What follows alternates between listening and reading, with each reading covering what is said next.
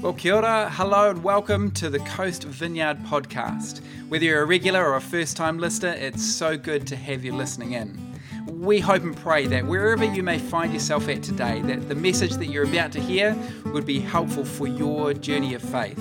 So, without further ado, let's get into this week's message.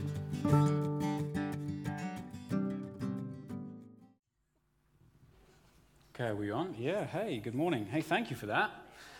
Wow, you could feel the presence of God on that prayer, so thank you.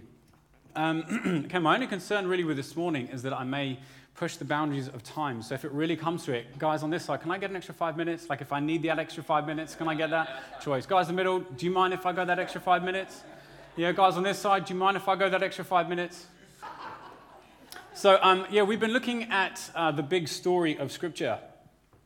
And uh, it's essentially, I'm going to stick to my notes as much as possible because there's a heap to get through. So, um, last week we started looking at this. We call it the meta narrative. It's essentially the big story of Scripture into which every little part of Scripture kind of finds its place and its context.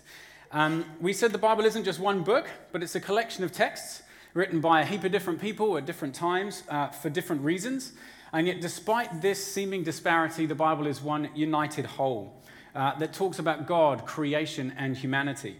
We said um, that this story stretches from the beginning of time all the way up to our future destiny. So, even though it's quite a long story, it can be broken down into chunks, much like acts of a play. You know, there are various scenes and characters involved in each, but they all contribute to the whole. And then, when the story really changes gear, we start a new act. And the model we've been using is N.T. Wright's six acts of Scripture. And the six acts are these creation, fall, Israel, Jesus, church, and new creation. And essentially, the story so far is this. So, what's the story of the Bible? Well, it begins by introducing us to a beautiful mind, the author of all reality, a being called God. And he has the power to take the dark chaos of the uncreated world and bring about order and beauty and a garden full of life. And to crown this accomplishment, God appoints these creatures called humanity, Or in Hebrew, Adam, and they're made as God's image. which means that they're commissioned to rule this beautiful world on God's behalf by harnessing all of its potential and creating even more beauty and order. This is a story about humans using their power to do meaningful, life giving work. But the question is, how? Yeah, humanity now faces a choice that's represented by a fruit tree. So humans could partner with God and find freedom by trusting in his knowledge of good and evil. Or They could seize power and define good and evil on their own, which, God warns, will kill them. and they hear the voice of a dark, mysterious creature that tells them the choice is simple take the fruit. It'll give you power and freedom to rule the world on your own terms. And so they seize this knowledge, and as a result, they become suspicious and self protective. It leads to fractured relationships, violent power grabs, and ultimately a whole civilization, Babylon, that has redefined evil as good. And so, God scatters this corrupted human project. And here the story of the Bible takes an important turn. We zoom in to the story of a man and a woman who come out of Babylon Abraham and Sarah. Yeah, God promises that from them will come a new people, a nation that has another chance to make the right choice. And if they succeed, it will open up this new way forward for the rest of humanity. And this is why the rest of the Bible story is about this family. And it does not go well. Despite God's personal guidance, Abraham's family gives in to that same temptation to redefine good and evil on their own terms, apart from God. Even when their best people were in charge, rulers who loved God's guidance and had divine wisdom, even they gave in. And so Israel was warned by their own prophets that these choices would lead them back to Babylon, this time as conquered captives living in exile, and that's exactly what happened. So, even with God's personal guidance, Israel fails. Who can succeed? Well, the prophet said that the story wasn't over. God's going to send a new leader to Israel to cover for their failures and to transform the people's hearts and minds so that they can make the right choice. And so the part of the Bible called the Old Testament ends, and these promises are left hanging. Mm. That's where we finished last week. So, last week we talked about how Adam and Eve had the choice in Eden to either choose God's definition of right and wrong and take the tree of life, or to eat from the tree of the knowledge of good and evil and seize autonomy for themselves and declare for themselves what they think is good. Uh, and we saw how no system of sacrifices or laws is sufficient to help us redeem that, this broken relationship. Uh, God promised He would do something new. He would take our hearts of stone and He would give us hearts of flesh. And that's where the Old Testament finishes. And so this is where we pick up the story as we move from Act 3, Israel, in towards Act 4, Jesus. And I just want to start with a prayer. So, Father, thank you for the opportunity to speak today. Lord, I pray that your anointing um, would lace the words that I say, that it would connect with hearts, uh, that we would each be uh, better shaped and formed in your image and likeness, Lord, that we would learn from this morning and that it would draw us closer to you. Amen. All right. Dark, in the shadows, light has come. In the quiet, in the dead of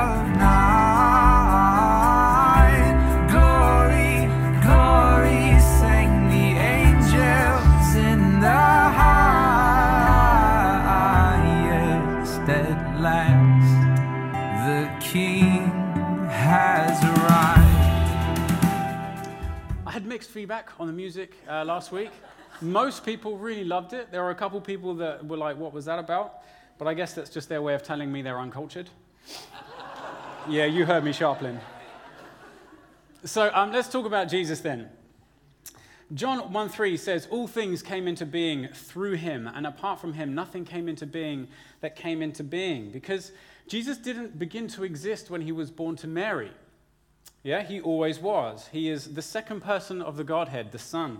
And he is, was involved even before creation. Paul says in Colossians very clearly, he says, Christ is the visible image of the invisible God. He existed before anything was created and is supreme over all creation. For through him, God created everything in the heavenly realms and on earth. Everything was created through him and for him, and he existed before anything else, and he holds all creation together. I mean, that's pretty explicit that he has always existed.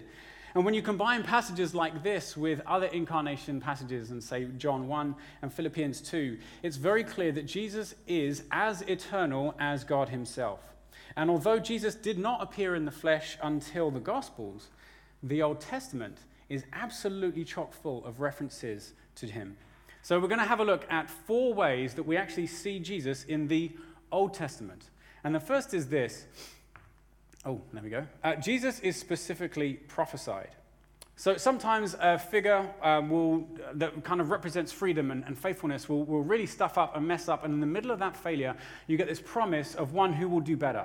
And it points towards Jesus. And we'll look at some examples. So, first of all, Adam and Eve. You know, they're created in God's image, and this is supposed to be this brilliant harmony between God and humanity, but obviously they sin and they rebel. Um, and in that moment, God promises that one day a child from Eve will crush the serpent and redeem humanity. Uh, king David, he's the righteous king and he's supposed to do right, but he stuffs up. And in the middle of that, Samuel prophesies and says that one day a faithful king will rise from his family line and lead Israel towards faithfulness. Thirdly, Israel, who was supposed to be this chosen nation and a light to all other nations, they end up rejecting God and going into exile. And in that place, Isaiah prophesies that a Messiah would one day come to emerge from the surviving remnant who would be wonderful counselor, mighty God, eternal Father, and Prince of Peace. And of course, Jesus is all of these. He is the faithful King and the Messiah who defeated evil.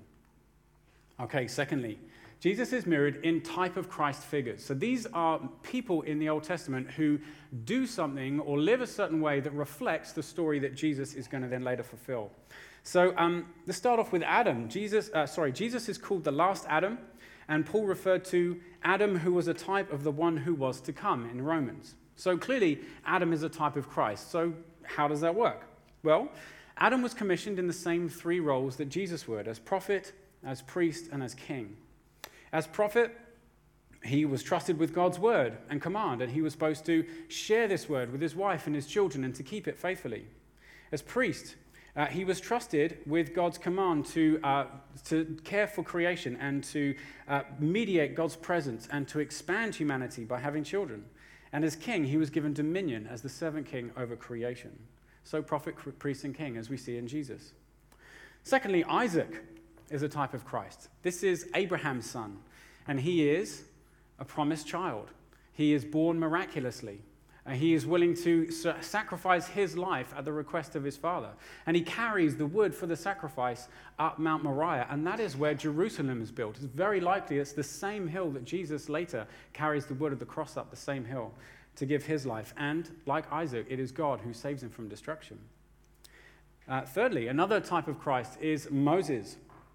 Moses saves Israel, which is symbolic of God's people. And he takes them out of slavery in Egypt, which is symbolic of sin. Uh, and he takes them through the Red Sea, which is symbolic of death and resurrection.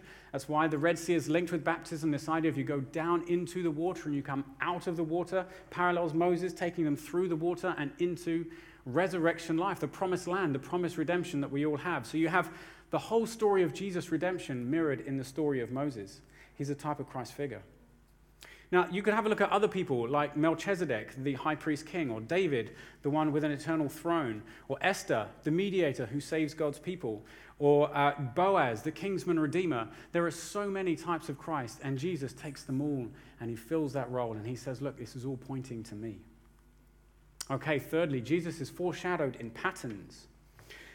So let's have a look at some easy ones. So there's the sacrificial system. We kind of explored this last week, but essentially in Israel, if you did something wrong, if you sinned, you placed that sin on an animal and it died in your place. And there were several festivals, and one of them was um, involved a scapegoat. And the priest would place the sins of the whole nation on the scapegoat and then send it out into the wilderness to take the sins of the nation away. And of course, Jesus died in our place as our sacrifice. He was our sacrificial lamb. And like the scapegoat, he takes the sins of the whole world away. Secondly, uh, you have the Passover lamb. This one is really key. So, in the Exodus story, the final plague on Egypt is the angel of death, is death itself, synonymous with evil, the, the consequences of evil. And to be saved from death, you had to take a lamb without blemish, kill it without breaking its bones, and wiping its blood on the wooden posts of your door. Sounds graphic, but of course, while this festival was being uh, celebrated in Jerusalem, Jesus was being crucified at the same moment and he was killed, our blameless lamb, and his bones were not broken. And as they were wiping the blood on the doorposts of their house, his blood was running down the wooden posts of the cross. It's a powerful analogy. Thirdly, the temple. Uh, this, is, uh, this incredibly significant building was the means by which Israel connected with God. It contained his very presence in the Holy of Holies. It was that sacred overlapping space between heaven and earth. Jesus was God's presence personified on the earth for us. He is the space between. And it's through his saving work that heaven and earth overlap in our own lives. Shortly before Jesus' arrest uh, and crucifixion, he goes to the temple and he drives out the, the traders and the exchanges. And they say, You know, by what authority do you have to do this? And he says, Tear down this temple, and three days later, I'll build it up again. And he's talking about himself and his own death and resurrection. And he's paralleling the temple system with himself. It's a pattern of who he is. And of course, when he dies, it's the temple veil that tears in two. That's that thing that was dividing God from humanity. It's no longer there because Jesus has fulfilled what the temple stood for. Okay, fourthly, and this one might surprise you Jesus makes some personal appearances in the Old Testament. Ooh. Okay, where are you going with this one? Well, let's start easy. Shadrach, Meshach, and Abednego. Yeah, they get thrown into the fiery furnace. And then there's a fourth figure, and uh, he is described as like the Son of God, and it's capitalized, which tells you this is not just an angel. Secondly, the major prophets Ezekiel, Isaiah, and Jeremiah, and Daniel, sorry, all had visions of God. They all had visions of God, and they all saw him as a human figure sitting on a throne. Who would that be? And thirdly, most significantly, you have the angel of the Lord. Now, this one is a little bit, a little bit more complicated, but the angel of the Lord is essentially a supernatural being that is Yahweh made visible before the incarnation. It's an angelic type being who speaks as if he was Yahweh. So, for example, uh, he speaks to Israel and says, I brought you up out of Egypt. And I led you into the land which I have sworn to your fathers. And I have said, I will never break my covenant with you. I mean, there's little doubt that it's God speaking. Likewise, it's the angel of the Lord who meets Hagar in the wilderness. And when she calls him God, he doesn't resist it, whereas other angels always refuse worship. In Exodus 23, God says, The angel of the Lord will lead the Israelites to the promised land, and my name is in him. It's the angel of the Lord that stops Abraham from sacrificing Isaac. And if you know that story, you probably thought, oh no, God stopped Abraham. Yeah, God did stop Abraham. It was the angel of the Lord. He interacts with Balaam in Numbers, with Gideon in Judges, with Elijah in 1 Kings, and David in 1 Chronicles. So it's this complex being that the biblical authors take pains to show is both distinct from Yahweh and is Yahweh. And perhaps we see it clearest with Moses and the burning bush. Here, Moses encounters the burning bush and it's described as containing the angel of the Lord. But as soon as he approaches it, it is described as containing Yahweh and then God. Jesus later referred to himself as I am, the very name given at that moment in that conversation. And he also said, Abraham rejoiced to see my day.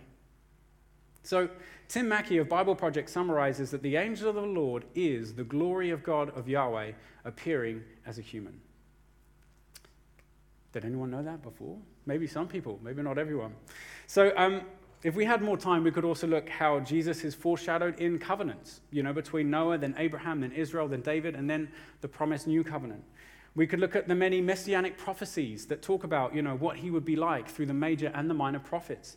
And we can look at the prophetic Psalms and Proverbs and other passages that describe Jesus' birth and death and resurrection. So, it's worth mentioning that these foreshadows and types, uh, they're not scripture twisting by a post resurrection church trying to dispel this idea of a violent God in the Old Testament and a loving God in the New Testament. It's not, it's not that. It's not contorting scripture. Instead, we just kind of didn't really understand about these things until we saw Jesus in the flesh.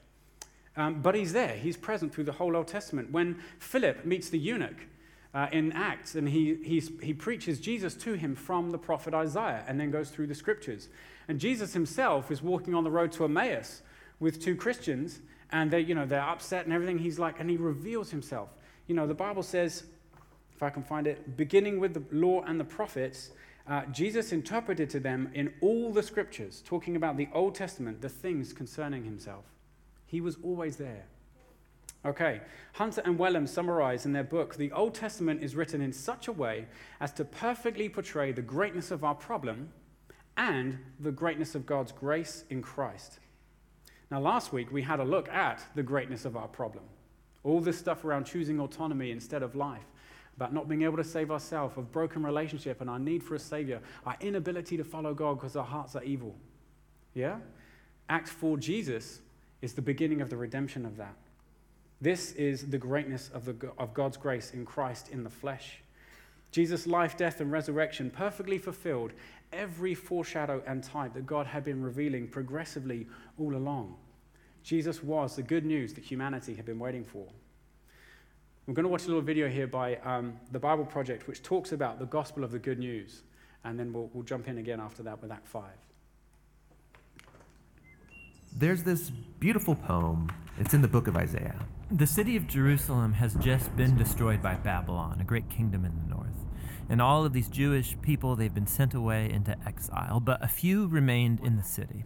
And they're left wondering, what just happened? Has our God abandoned us? Right, because Jerusalem was supposed to be the city where God would reign over the world to bring peace and blessing to everyone. Now, Isaiah had been saying that Jerusalem's destruction was a mess of Israel's own making. They had turned away from their God, become corrupt, and so their city and their temple were destroyed. Yeah, everything seems lost. But the poem goes on. There's a watchman on the city walls. And far out on the hills, we see a messenger, and he's running towards the city. He's running and he's shouting, Good news!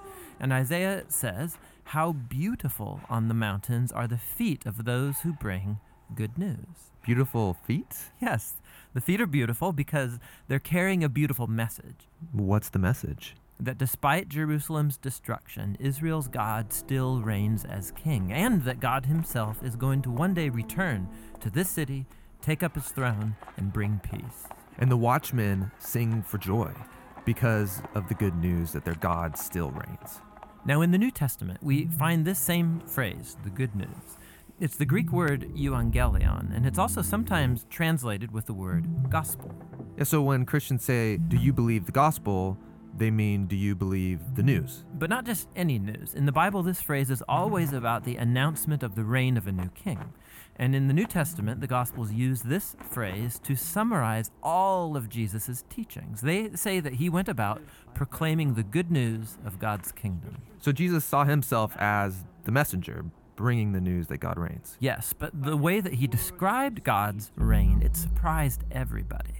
I mean, think a powerful, successful kingdom. It needs to be strong, able to impose its will, able to defeat its enemies. But Jesus said the greatest person in God's kingdom was the weakest, the one who loves and who serves the poor. And he said that you live under God's reign when you respond to evil by loving your enemies and forgiving them and seeking peace. This is an upside down kingdom. Now, Jesus also said that this kingdom was arriving with him. Yeah, so for example, there's this really interesting story where there's a high ranking Roman officer, and he comes to Jesus begging him to heal his servant. And he even calls Jesus his Lord, acknowledging that Jesus is his authority. Jesus praises this man for recognizing what no one else yet had that not only was Jesus announcing God's kingdom, he was the king. And so the word gets out that this Jewish man from Galilee is talking and acting like he's the king of Israel. He's appointing 12 disciples, which are an image of Israel's 12 tribes. He's healing people, forgiving people their sins. And all of this so threatened Israel's leaders that they finally decide to have him killed. And Jesus let them. Yeah, which is a weird thing to do if you're trying to become king. That's right. But for Jesus, this is what had to happen. Jesus saw the sin and the devastation of his people Israel as just one small part of the entire human condition. How all humanity has rebelled against God, resulting in the tragedy and devastation of our whole world. And so, how is God going to bring his reign over such a world? Jesus believed it would be through an act of sacrificial love for his enemies. This is why in the Gospels, Jesus' crucifixion is depicted as his enthronement as the king of the Jews. Yeah, he receives a crown, he also receives a robe. He's exalted up, not onto a throne, but onto the cross. How beautiful are the feet that bring good news. And the good news now is that Jesus has defeated death and that he reigns as king, that he's dealt with our sin and corruption himself, and that he's conquered it with his life and with his love. And then Jesus sends his followers to go out and keep announcing this good news of the upside down kingdom. And to invite everyone to give their allegiance to him, the king who defeated death with his love.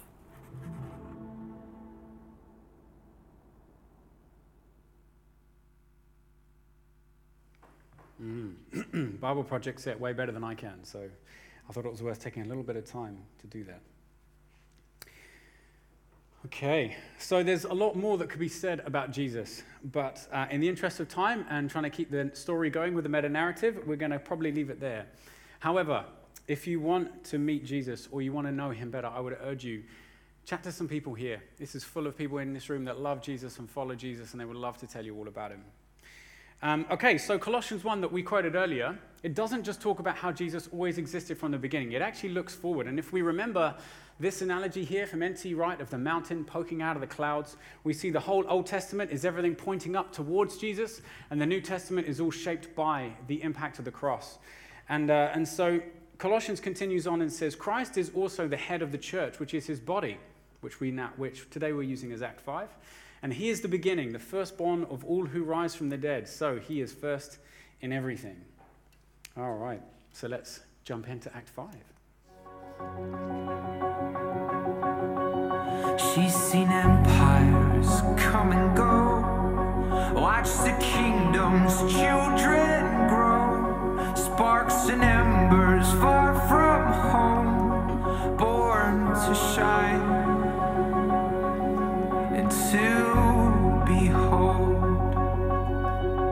on her chain is a lock,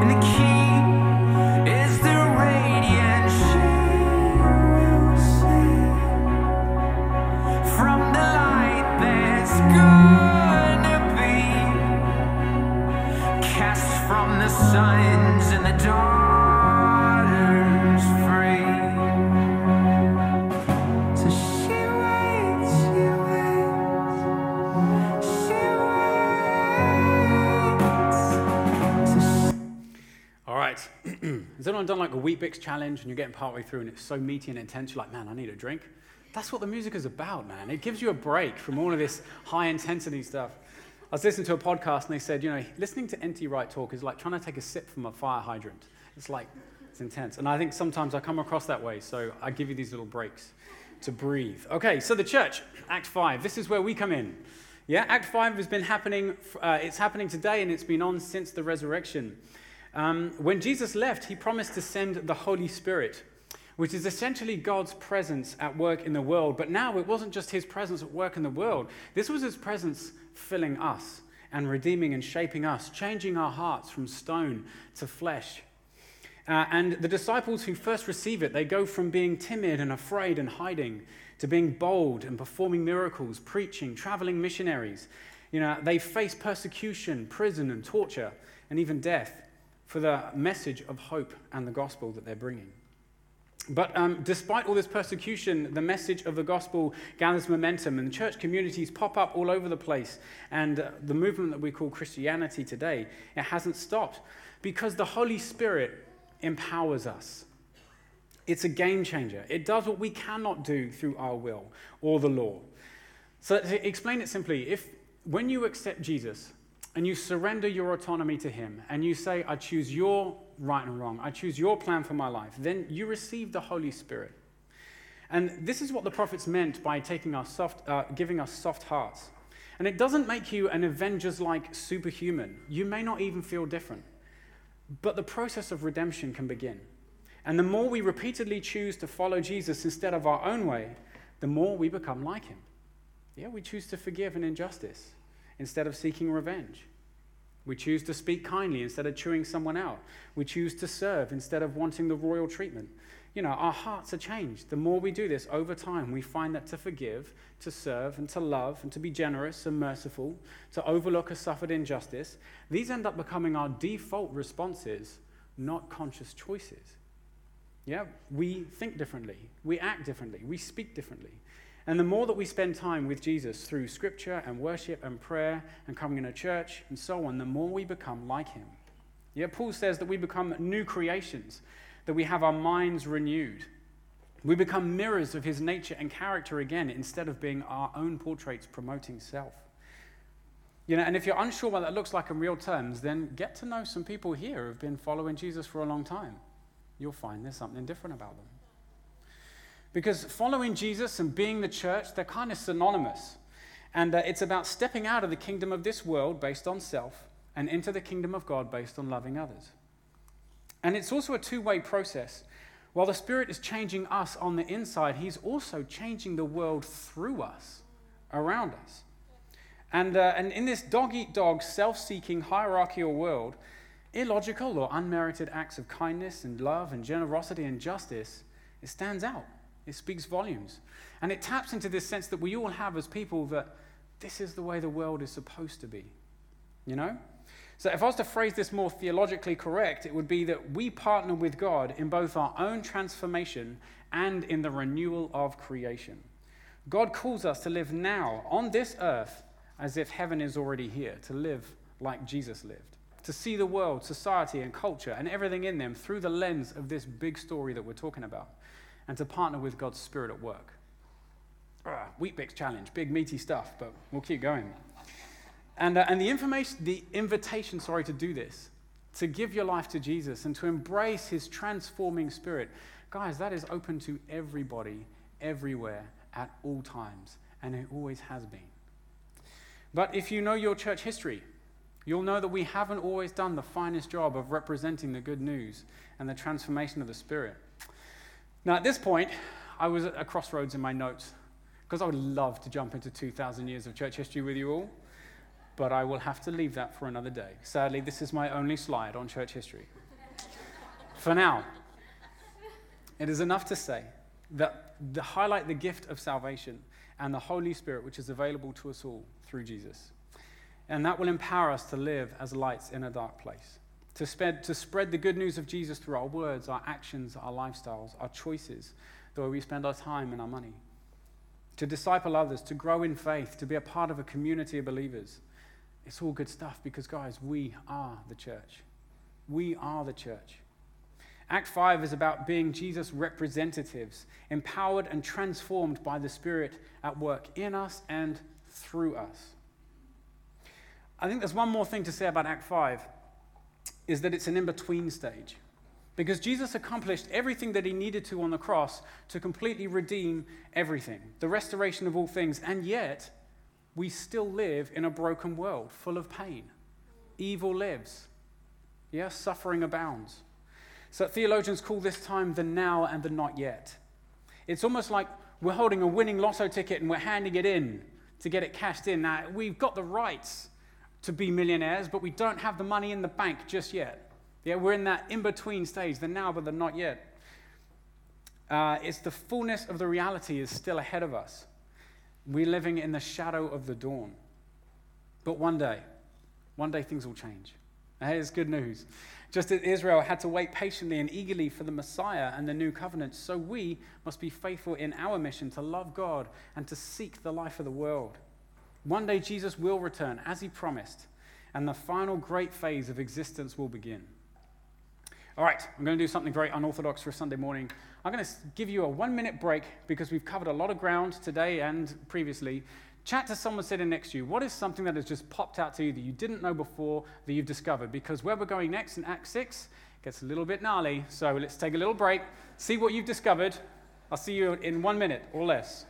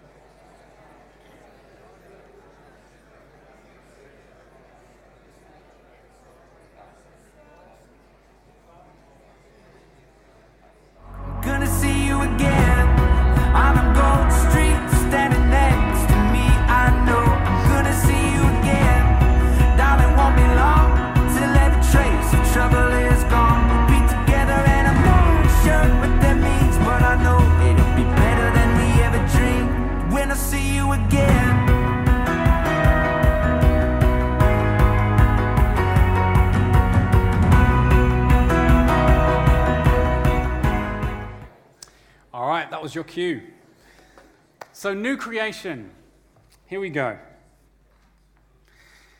If you ask most people, what do you think Christians believe? They're likely to say something like this Well, you're born and you live a life and you believe in God and try and do what He says. You should probably read His Bible and go to church. And then you die and Jesus will decide whether you go to heaven or hell forever. Right? And if you look at this, you might be thinking, yeah, that basically is what I believe as a Christian. Um, but there is a problem with this model, and that's the Bible. because the Bible and the teachings of Jesus don't say this. In fact, they don't really say anything like this.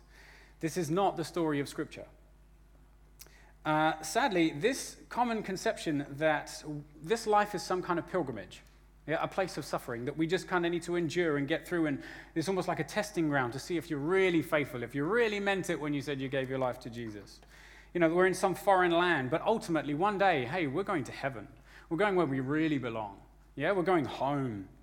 It's escaping this world ends up becoming the ultimate goal. Yeah? This is a remnant echo of a rather ill informed late medieval European theology.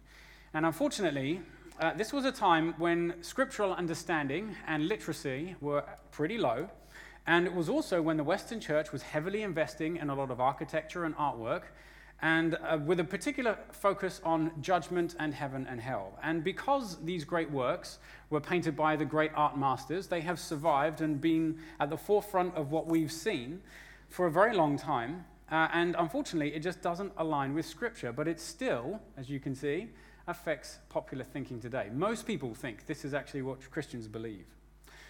Um, but it's not what we see in the Bible. So, okay, What do we see? Well, let's, let's jump in. So, we don't get a high resolution, step by step guide of everything that's going to happen and how. But to quote N.T. Wright's analogy from last week, we do see signposts pointing to fog. We get the impression. So, let's straighten some of this out. One of the uh, major problems is confusion over the word heaven. So, just because we see the word heaven in the Bible, it doesn't necessarily mean that's it's referring to where we go when we die. Uh, the natural sky is called heaven, and so is outer space very often. Uh, the dimension where God dwells is heaven, where his throne room is and where he operates. Uh, then there is the kingdom of heaven that we see throughout the Gospel of Matthew. And this is actually talking about this earth, living now the way Jesus teaches us to on earth. Uh, then there is the reunited heaven and earth, where uh, Jesus will one day reign as the eternal king. And this is also referred to as heaven. But for clarity, this morning I'm going to refer to this last one as new creation. Um, in fact, the only thing that is never directly referred to as heaven is the place we go when we die. And this might come as a shock, but the Bible actually has very little to say about where you go when you die. It does say that you go to be with Christ. It says this in about at least three places, maybe four. Um, but none of them are references to streets of gold or pearly gates or seas of glass or mansions or rivers of life or anything else that we usually attribute with heaven as the location or the, the destiny of the righteous dead. So, what is it? What does it mean then? Well, what do we see? We see that it means to be with Christ. Uh, and uh, with Christ is what the Bible says. And all that we know really is that it is far better than the earthly life, uh, that Paul desires it, and that he would rather be there. Here we go. I would prefer to be away from the body and at home with the Lord. So, okay, some people might be freaking out, thinking, like, okay, wait a minute, you're telling me the Bible doesn't tell me what's going to happen to me when you die? I'm not saying that. What I am saying is, first of all, if you're freaking out, think about it this way. If I say to my son Asher, this is him there, if I say to him, hey, buddy, we're going on holiday, he doesn't say, where are we going? What are we doing? When do we leave? What shall I pack? Will there be a pool? Like, what's the weather like? How long are we staying for? Uh, do I know, have I been there before? No. What does he say? He's six. He says, Yay, going on holiday. if it's with Christ and it's far better, and Paul desires it, then we can just be like, all right, whatever it is, I'm up for it. God, I trust you. Yeah, he trusts me. You can trust him.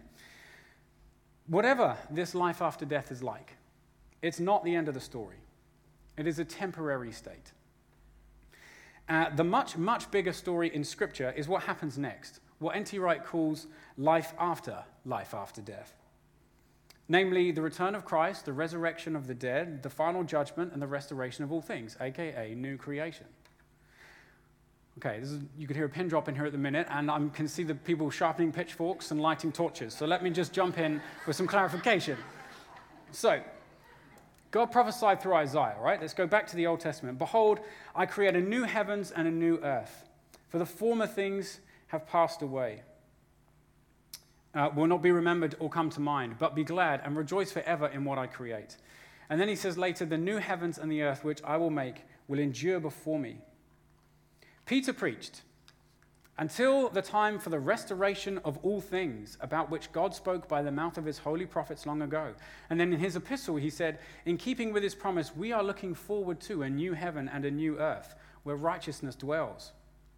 Paul says, For creation itself will be liberated, liberated from its bondage to decay and brought into the freedom and the glory of the children of God. Jesus himself said, Truly I say to you, in the renewal of all things, where the Son of Man will sit on his glorious throne, and he goes on. So, the whole Bible actually concludes with John's vision of what new creation will be like in the book of Revelation. Yet he says, Then I saw a new heaven and a new earth, for the first heaven and the first earth had passed away. And I heard a voice from the throne saying, Look, God's dwelling place is now among the people, and he will dwell with them and be their God. He will wipe away every tear from their eyes. There will be no more death, or mourning, or crying, or pain for the old order of things has passed away. And John's description goes on for the final two chapters of the Bible, and this is where we find pearly gates, streets of gold, river of life, and so on. But this is all part of new creation. This is a future point. So, new creation is the big theme of what God is doing. He promises it in Act 2, the fall. It's prophesied about in Act 3, Israel. Jesus gave us glimpses of it in Act 4, and then um, was the first to resurrect as a foretaste of what was to be. It was preached about in Act 5, the church. It is Act 6, and it's a restoration and a return to Act 1, creation. You can't get away from new creation. This is the big story of Scripture. Act 6, new creation, is the rejoining of heaven and earth, the renewal and the restoration of all things, where God's space and human space overlap entirely once again, and where evil is no more. What's fascinating to note, I love this, is that when these spaces overlap originally in, in, in Act 1, Eden is a garden, right? It's entirely the creative work of God. But when we look at it in Act 6, new creation, it's a garden city. Yeah? New Jerusalem is full of trees and the river of life at the center and all these things, the tree of life at the throne room of God. But it's a city, it's a collaboration of God and redeemed humanity's creative endeavors combined. I think that's pretty exciting. Yeah, in this new heaven, new earth imagery, uh, what's often thought of, this is often what we think of when we say, you know, this is where we go when we die. But it's a future state after the return of Jesus, after the final judgment. Now, if you're still wondering, okay, well, what's that going to be like? Well, N.T. Wright, the one who we quote all the time, found you a little clip of him speaking, and you'll realize just how smart he is the moment he opens his mouth. Uh, and he explains a little bit about what is heaven like, referring to new heaven, new created heaven. It's, it's not entirely clear, but one thing is clear, and that is that those who belong to Jesus Christ in the present will actually, and I hesitate to say this because it sounds arrogant or triumphalistic, but it's what the New Testament says. Those who belong to Jesus Christ will be running the new world as God's stewards, but take away all the sting of the idea of running things as big, wicked bosses, sort of forcing everybody to do this or that. Because the model of leadership and of, of ruling which is there is that of Jesus himself, is that of the gentle shepherd, is that of the steward, is that of the one who says, If anyone wants to be great, they must be your servant. So, again and again, in Paul and in Revelation and elsewhere, there is this sense that uh, if you have learned in this life to look after the bit of the world that God has given you to look after, which might be your own body, might be your family, might be a business, might be a church, whatever, then this is preparing you to help God look after his new creation. And that's awesome. And actually, I don't think I've ever heard a sermon on that, but it is right there in the texts. And one of the loveliest lines in the text, right at the end of the Bible, it says that out of the New Jerusalem there flows a river, and the river has trees on either side of it, and the leaves of the tree are for the healing of the nations. So there is a project of healing in God's new world. What that means, I really have very little idea, but it sounds to me full of hope and possibility. Mate, good stuff. Pretty exciting, eh? so, if you want to understand this a bit more, then I would highly recommend Heaven and Earth by the Bible Project. You can find that on their website or YouTube. Uh, and if you're really keen, then there's always Surprised by Hope by N.T. Wright, which is a life shaping book. Um, okay, but you may be sitting here with questions, depending on how much you kind of already knew about all this, uh, such as assuming we die before Jesus returns, how do we get from being with Christ to living in new creation? Or maybe you're thinking, wait a minute, return of Jesus? He's coming back? Okay, tell me a bit more about that. Or what do you mean by the final judgment? Okay, so we can answer some of these things by piecing together the signposts in the fog in Scripture. And we get a reasonably good picture. So let's have a look at some. Now, I'm going to go too fast for you to read all these, but if you want to check these out and do a bit more study or whatever, pause the live stream and, and look them up for yourself. So, first of all, no one knows when Jesus will return. Okay? Not even Jesus. Only the Father knows when it will be. Jesus, when he does come, it will be quick and unexpected. It will take us by surprise. It seems he's going to come from the east. There will be a trumpet blast and the voice of an archangel announcing the return of Jesus. Jesus is going to return, and whatever it looks like, it will be full of power and glory. It will be with the clouds, and he will be accompanied by his angels. Everyone on earth is going to see him return. His return is going to mark the beginning of the final judgment, and, he's going to bring with him a reward for the faithful. The dead are going to be raised back to life, the righteous first, and then the unrighteous, and be gathered to Jesus. And then the living will join them and meet, ev- and everyone will meet Jesus in the air. At this point, we then get the judgment. And Jesus is going to judge everyone, and he's going to separate the sheep, the righteous sheep, from the unrighteous goats by judging their hearts. And he's going to repay each person for how they have lived. Now, the judgment can seem like a bit of a scary thing, and that's because it kind of is. Uh, but it's like a righteous judge finally ruling in favor of a widow who's been victimized and exploited for years. That's good news if you're the widow. Yeah, it's, it, everything is going to be restored to her, plus compensation. But it's bad news if you're the exploiting perpetrator.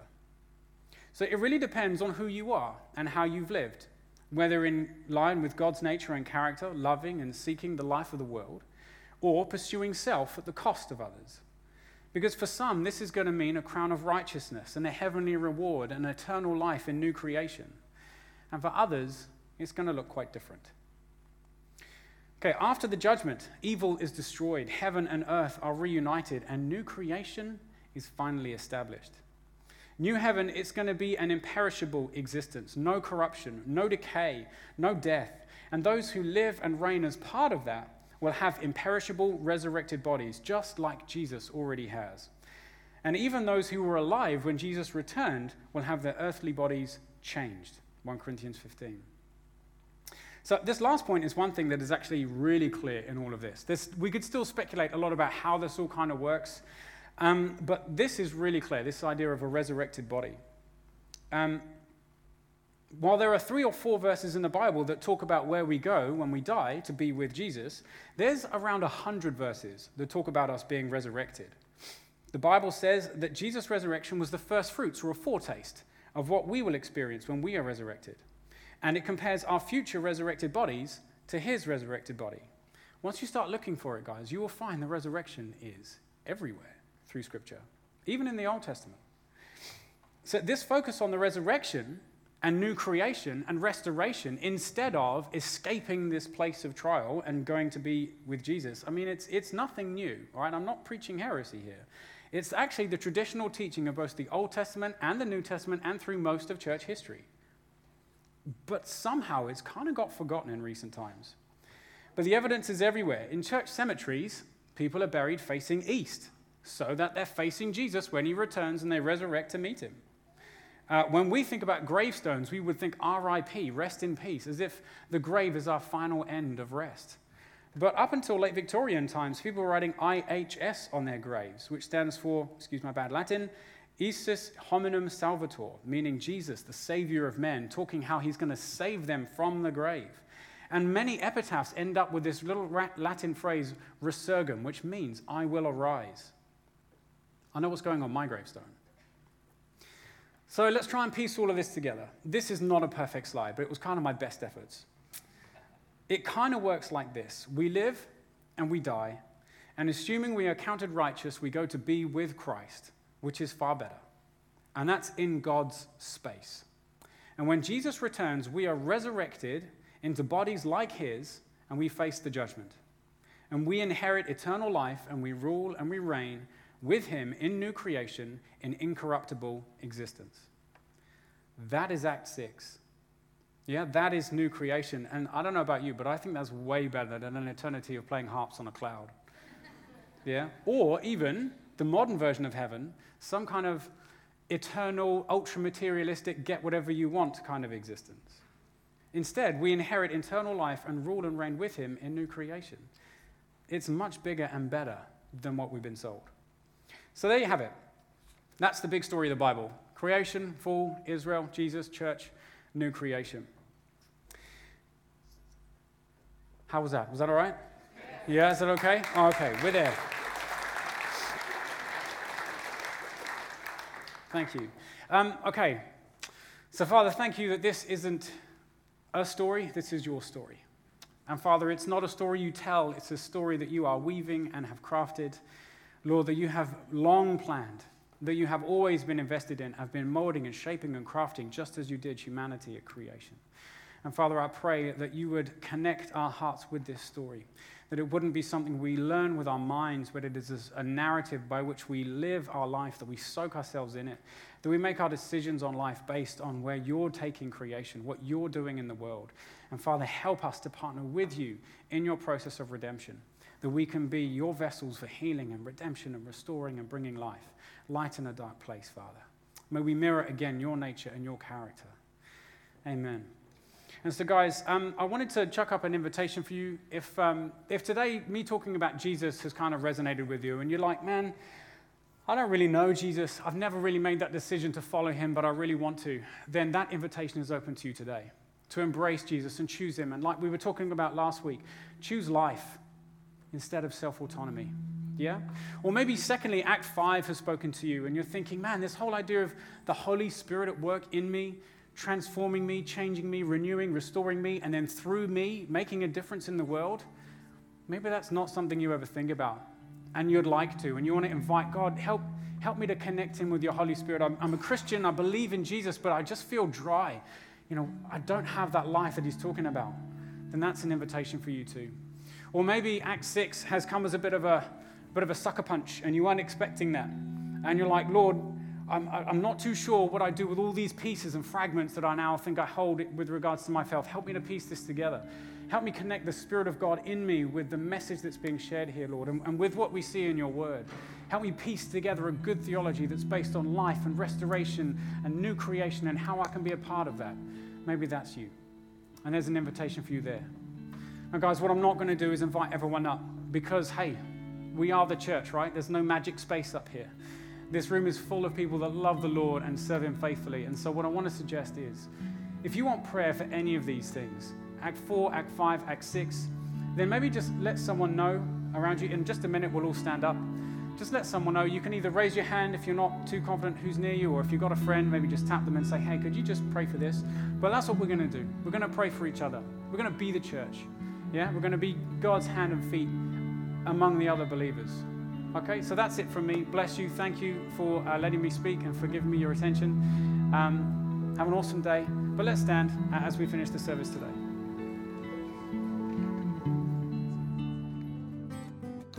Well, thanks again for tuning in to today's message. We hope and pray that it's been most helpful. If you're keen to find out more about us as a church whānau, you're welcome to go to coast.org.nz. Or, of course, we'd love to meet you in person. We meet at 10am at Orewa College on the beautiful Hibiscus Coast, and you're more than welcome. Be blessed and have a great day.